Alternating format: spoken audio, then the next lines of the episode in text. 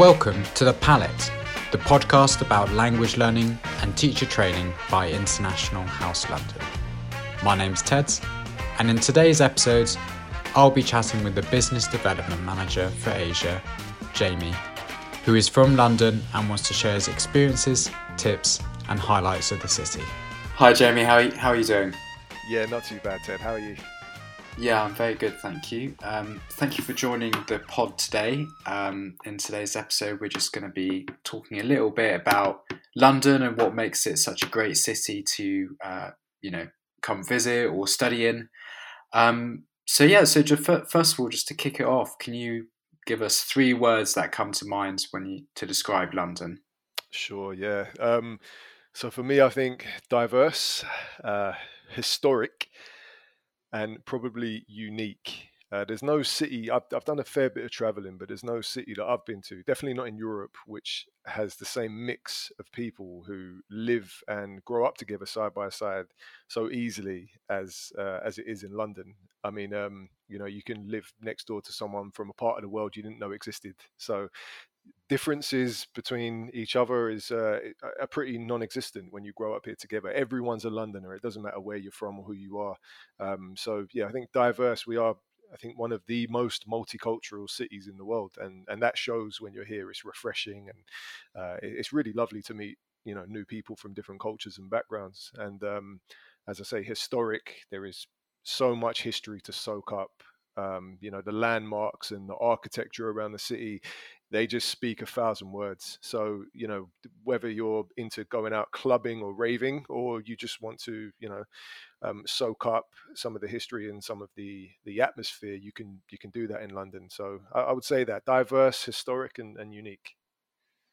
Cool. Fantastic. Yeah, no, I completely agree. Yeah, it's crazy how you can be in one street and then you go to the next street and you're in Chinatown and you feel like you're in a completely different world. It's the beauty of London.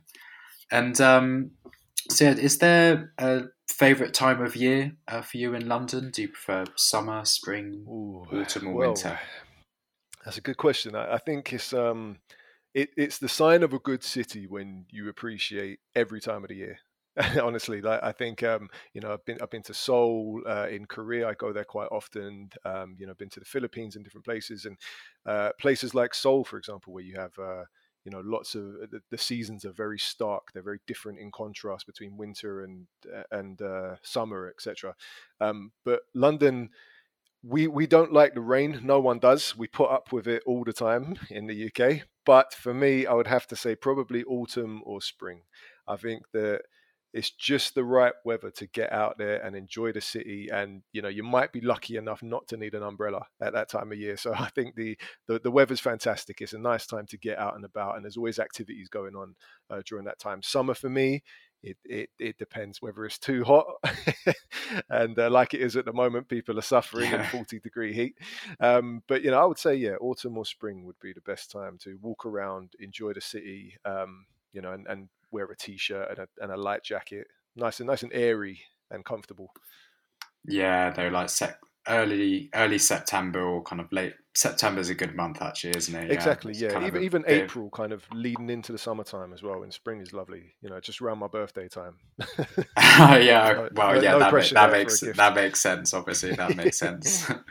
And you mentioned that there are like various events going on like during those seasons. Is there an event in London that you particularly enjoyed the most? Yeah, there is. There's always things to get involved with in London. I've been to London, the Carnival, Notting Hill Carnival, quite a few times. I grew up in a Jamaican area of London, so we were talking earlier about different areas have their own pockets of culture, and my area was very Cockney, which is a traditional culture of London, and also Jamaican. So it was very lively, and Carnival reflects that culture as well. So it's set in the backdrop of London, walking through Notting Hill and West London, appreciating Caribbean culture. It's got good food to get stuck into as well. So I usually go to that because lots of my friends and lots of the people that I grew up with invite me to that, which is good fun. Watching the fireworks at New Year's is, I think, one of my favorite things. So I used to live just close to the riverside near Waterloo and Lambeth North. And is you get really good views from the riverside of the fireworks at New Year's. So that's really lovely to watch. And I love films. So we've got the London Film Festival as well. So if anyone's really kind of into their movies like I am, then that's a good one to go to. I think that's usually at the South Bank Centre, just off the riverside. And one that I really enjoyed, this is probably going to sound a little bit weird, but I'm not sure I should say this. It might be a bit embarrassing, but the Ideal Home Exhibition. Okay. Niche. Don't ask me why, but I went to the Ideal Home Show exhibition. I've been twice now. And for some reason, it was just really interesting. They've got all these kind of decorated ideal homes, as the name sort of hints. You can walk inside and, see all this. I honestly can't explain it. It's something you need to go to. It literally is the Ideal Home Exhibition, but it's more interesting than it sounds, even for someone who takes no pride in the state of his house. It's interesting. It's good to see how the other half live, I think. Yeah. I think I'd be a bit scared to go and then look at the state of my own home. But yeah, exactly. Okay. Very, very interesting selection.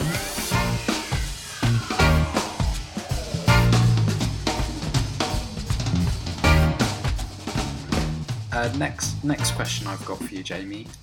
Is there a favourite museum you have in London? Oh, now that is a difficult question to answer. There are so many. I've got so many favourites. London's packed with good museums. Lots of them are free as well, which is one of the big reasons I tell people that they have to come and visit, because you can soak up so much culture and so much history, and all for free. You don't need to pay anything, and that's a really, really good thing about London. I think one of my favourites personally is the London Maritime Museum.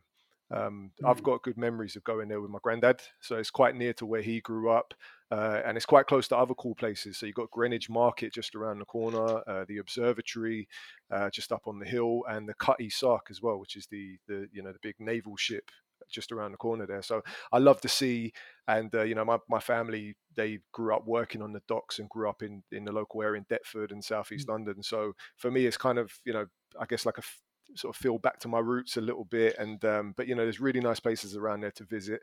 And so London Maritime Museum, I would say I quite enjoyed that. If you're interested in the sea and sort of naval history, things like that, that was good. Oh, okay, interesting. Yeah, I definitely need to go. I haven't been there yet.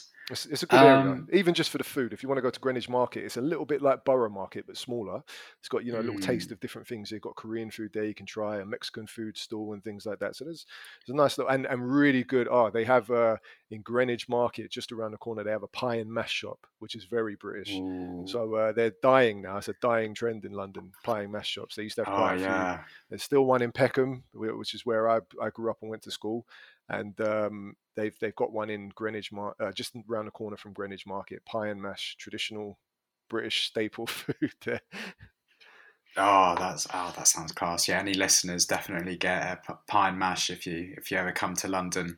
You're not a Londoner unless you do, and jellied eels as well if you can stomach it. Oh yeah, maybe start with the pie and mash, and then make your way through there. Build up. Okay, and I think you kind of answered this question, but what type of food do you enjoy eating in London? Do you have like a favourite restaurant or place to eat out? I know you mentioned Greenwich Market, but do any places come to mind? Yeah, I mean, there's too many places to enjoy. London's fantastic. I mean, I would say I've heard two things. I've heard criticism about British food, which hits my soul. It always makes me feel bad. But I've also heard people say they love it. Now, I think, if I'm being honest, you have to go outside of London on a little trip on the weekend to really enjoy good British food. But what London does really well is international food. I mean, you can choose everything from Filipino, Korean, Nigerian, Jamaican, Indian, everything. There's really, really good 5-star sort of restaurants down to little hole in the walls in markets, which still serve excellent quality food. But I would probably say I say rare, I don't like to eat too much of it. But a guilty pleasure is an English breakfast at a traditional English cafe somewhere probably near my hometown. I think that's something I do on a cheeky day. But if I have a favorite restaurant, there's so many things to recommend. Soho has fantastic restaurants. Flatiron does great steaks, which aren't too expensive for the quality that you get. Fantastic quality meat there.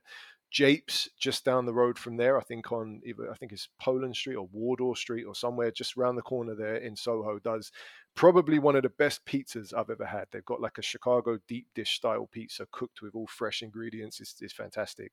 And then Honest Burger as well. It's probably one of my favorite burgers in the city. You can get that in Brixton, my hometown, or you can get that in Soho. Really, really good burgers there. They can cook them how you like them. So there's so many things you can try there. I mean, it's got everything, you know, London. It's so difficult to pick one. Oh, yeah. Well, we're recording this podcast just about 10 in the morning and I'm already absolutely famished just talking about this food. But yeah, no, you're very, very true. We're very spoiled for choice with the amount of good restaurants and cuisines we have in London. So we're very, very lucky. Okay. Next question for you, Jamie. Do you have a favourite monument, building or landmark in the city? Yeah, I mean, you know what, this is going to sound really typical, kind of like a tourist, but probably Big Ben. I just think it's iconic. I think it's brilliant. I know right now, I think they still have the sheeting over the top of it that they're repairing it and restoring it. But when it is available to see, it's one of my favourite landmarks in the city to look at. I mean, I was born right next to the river. I'm a proper Londoner, and I walked around central London a lot when I was growing up. So for me, the best view in the city is right there on Westminster Bridge, you know, with the Houses of Parliament, London Eye adding to the view as well. So I think everything kind of along the South Bank there, you've got a lot of good monuments and landmarks to check out, all the way up to Tower Bridge. You know, I think they're really good areas to explore. Yeah, I mean, yeah, you could just stroll around the river all day, really. There's just so many landmarks there. It's one of the best walks you can do. And do you have any favourite parks in London? Yeah, I like the underdogs. So there's loads of little kind of pockets of London. What London does really well is parks, actually. From a really small one, you can just kind of leave your office if you're working, or leave your school if you're studying, and just go and sit in a little park and read. And what I love about London's parks is they're, you know, I don't want to say that London is chaotic, but it is a very busy city. Lots of people there. Sometimes it can get a bit stifling being in such a busy city if you're not used to that. So the little parks that are just off the main roads are, you know, kind of a nice respite away from that, to sit down, read a book, or just chill out, have your lunch. So for me, in terms of famous parks, I think St James's Park is my underdog. That's my choice. Just near Westminster and Trafalgar Square. That's probably my favourite. It's not as busy as its larger neighbours like Hyde Park and Regent's Park, but it's got a lovely little lake there. And again, there's loads of history to soak up nearby. I think there's a serpentine river trail you can walk, and Buckingham Palace, if you want to, is not too far of a walk to Green Park and things like that. So yeah, I'll probably say St James's Park is picturesque and it's not as busy as the rest. Yeah, no, that's a very, very good shout. Yeah, I absolutely love St James's Park, and yeah, not too far from the school either.